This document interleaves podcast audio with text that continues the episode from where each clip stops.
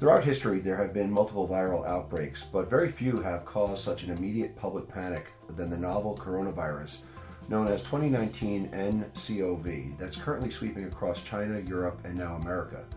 But it's not the only virus we're facing. Fear is spreading due to rapid information being released on social media. And how we in the clinical space respond to both viruses will define the next days, weeks, and months to come.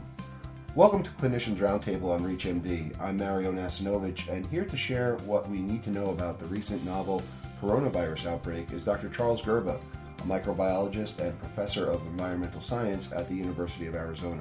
Thanks so much for joining us today, Dr. Gerba. Uh-huh. Thank you. So, to start, Dr. Gerba, can you give us some background on what we currently know about the novel coronavirus? How is its composition and transmission unique from uh, what we've seen before? Yeah, it's very similar to other coronaviruses that cause respiratory infections.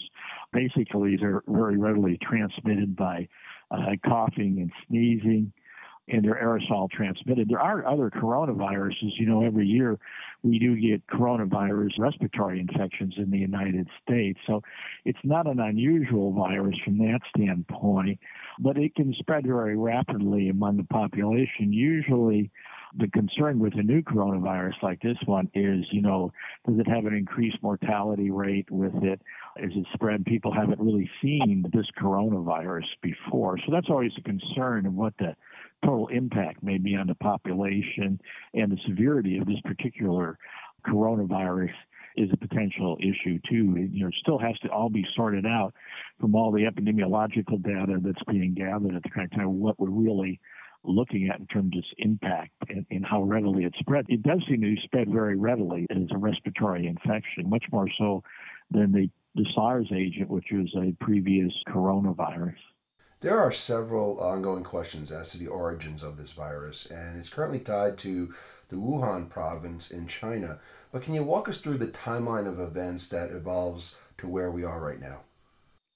Yeah, it seemed to, you know, evolved uh, late last year somewhere, in, like you said, the, the Chinese city of Wuhan and spread very rapidly. Now, coronaviruses infect both humans and animals, and the likely scenario that's being developed here is somehow in Wuhan, maybe an animal market is potentially the case, jump from an animal to man novel coronavirus that apparently previously hadn't been infecting human beings to any extent. And that's a concern with the coronavirus is like the SARS agent and appeared to jump from animals, particularly the bat has been pointed out as a potential source that eventually made its way to mankind. So I think that's one of the things you have to worry about is close contact with animals in open markets where there might be live animal markets and the potential of the agent being transmitted from an animal to a human being. Well, one thing you have to realize these viruses do mutate at a fairly rapid rate. Even the, the current coronaviruses, uh, people have already speculated that may be mutating as it's being spreaded to the whole population. Let's speak to the clinical features of this disease. How is it presenting? What is the known incubation period? And is the severity of the disease fully understood? Yeah, you know, that information is still coming in and being gathered too, but it looks like an incubation period of several days, longer than SARS, maybe up to 10 days incubation period, which if the virus is being excreted during that time gives us more time to actually be spread. So it does seem to have a longer incubation period than a lot of respiratory viruses that you might see in the population. But generally, these viruses are spread by you sneezing, coughing, and then either you inhaling it or potentially you can get it on your fingers and hands by touching surfaces that may have been contaminated. And then you, you touch your nose, and coronaviruses are very effectively spread by getting your nose. That's been shown with, with human studies before. But basically, you're looking at coughing, sneezing, typical respiratory infections, maybe more severe than some of the typical ones like the common cold, for example. But you're sneezing, coughing out the virus all the time. So that's really where the potential spread is going on. How long you're going to be ill, maybe several days to a week or longer. A lot really has to be looked at as the data is being gathered currently to really get a total picture of how long this illness is exactly. Any insights thus far on the especially vulnerable populations? Is this virus equally dangerous to all? Yeah, that's really the concern. It, most of the people who are seriously ill or die from these infections usually have some kind of underlying illness that they have or are immunocompromised in some other way.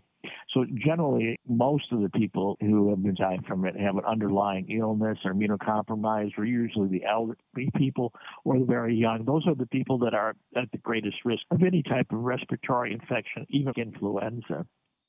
For those just tuning in, this is Clinicians Roundtable on ReachMD. I'm Mario Nacinovich, and today I'm speaking with Dr. Charles Gerba about the recent and ongoing novel coronavirus outbreak. So, Dr. Gerba, now that we've covered what we currently know about the virus, I'd like to separate some facts from the myths that are spreading at equal speed as the virus itself. So, on that track, there have been multiple reports spreading on social media as to whether this virus is in fact natural or synthetic, given the major uh, virology lab located at the site of origin. Do any of these claims have substance, or are they products of growing hysteria? The last, like the SARS outbreak, originated also in this same region. So it's probably more of uh, the interaction of the people with the animals and the environment and the live animal markets that have been pinpointed as a potential source. Also, you have a large population, a rather dense population, so something like this can get started very readily. Genetically, there's been a lot of initial work on this SARS virus, so it indicates it coming from some animal source which one was the original animal that was to pick it up, that other animals pick it up. I think all that still has to be sorted out yet.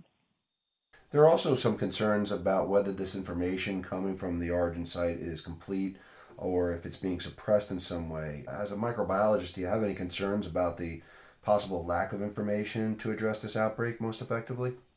Well, I think any outbreak is hard to follow as it develops the information isn't exactly reported all the time to the health department necessarily immediately or right away. Sometimes people have fears of reporting in that.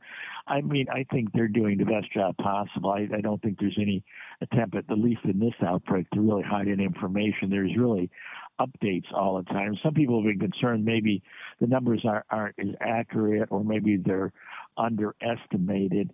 But I think looking at the spread, it's more information than I've really seen in an outbreak at this stage going on and the number of cases being reported. And I think the health departments are doing the best job they can from what I see. It's not necessarily easiest information to acquire and document and track all the time either, especially when you're dealing with large populations all the time. I've been impressed actually how fast the number of cases have been documented because they clinical tools are available to actually diagnose this virus very rapidly. So I think, at least from previous outbreaks that I've looked at and studied, and I think the amount of information coming out of it is much better than I've seen in a, lot of other outbreaks. I think, again, we have better diagnostic tools. I think the health departments are concerned. I think there's been a lot of effort to try to control the outbreak the, the best that can be done. What general recommendations would you suggest to healthcare professionals at this time? I think it's important to follow the information that comes out, particularly the Centers for Disease Control page and recommendations that they may make, and to become familiar with the uh, symptoms of it. Now, there's a lot of similar symptoms this time of year because respiratory infections are fairly common. But I would follow the advice of the Centers for Disease Control on their webpage. I would be concerned with anybody that might have the characteristics of the coronavirus infection, particularly if they've been overseas recently. And they should be aware of the potential uh, for actually acquiring this type of infection. Two standard procedures of wearing gloves and washing your hands regularly, I think, are, are still the best procedures you can do to reduce your risk of actually acquiring it when you're seeing patients. As we have witnessed, the World Health Organization declared coronavirus outbreak a global health emergency, and we've seen restrictions on travel to that area. Do you envision any changes in our own domestic travel recommendations or even restrictions while efforts to contain this virus are continuing? I hope not. I don't know if that would really do much good in the United States. I would hope it doesn't really get to that and the concern doesn't develop that bad. It, we would need to take that type of action But I think anybody traveling should follow some simple rules of, of washing their hands on a regular basis and maybe disinfecting key high touch surfaces like the tray in front of you in an airplane. Actually, in, in studies we've done on trays in, in airplanes, we found influenza virus and para-influenza viruses on the trays because they don't get disinfected all the time. But those are some precautions. I, I don't think at this time there's any necessary need to restrict uh, transportation in the United States for sure. So, we've talked about general recommendations to healthcare professionals regarding the coronavirus, but there's an ever present danger of the influenza strain that we are currently experiencing here domestically. How would you recommend clinicians allay patients' fears about the coronavirus and then speak to them practically about what they need to be doing to be aware of the current flu strain? You know, that's a really good question. Respiratory infections like coronaviruses actually have an impact every year on human health in the United States. A rather serious one if you look at it. Any given year, between 10 and 50,000 people die from influenza in the United States. So respiratory infections in general are fairly serious, largely uh, being an issue with, with older individuals and younger children. I, I tend to be, and I think we shouldn't lose our perspective on that in terms of it's always good this time of year to practice good hygiene because a lot of these agents are spread by your hands and surface contamination and sneezing and coughing inappropriately without covering it up. So we shouldn't lose respect and we should always have respect for respiratory infections because they do play a significant impact on our health every year. I think it's really important physicians to emphasize between older individuals, individuals over 55, 60 years of age, and infants, the importance of good hygiene, practicing good hand hygiene, surface hygiene, and making sure to emphasize that among their patients too, because in studies that we've done and others shows you can reduce your risk of getting respiratory infections by almost half by just practicing good hygiene. Well, considering the far reaching impacts of the virus, I want to thank Dr. Charles Gerba for joining me to help separate fact from fiction and for getting up to speed on the novel coronavirus outbreak. It was great speaking with you today, Dr. Gerba. Thank you. I'm Mario Nacinovich, and you've been listening to Clinicians Roundtable on ReachMD. To access this episode and others in the series, visit reachmd.com slash clinicians roundtable, where you can be part of the knowledge. Thanks for listening.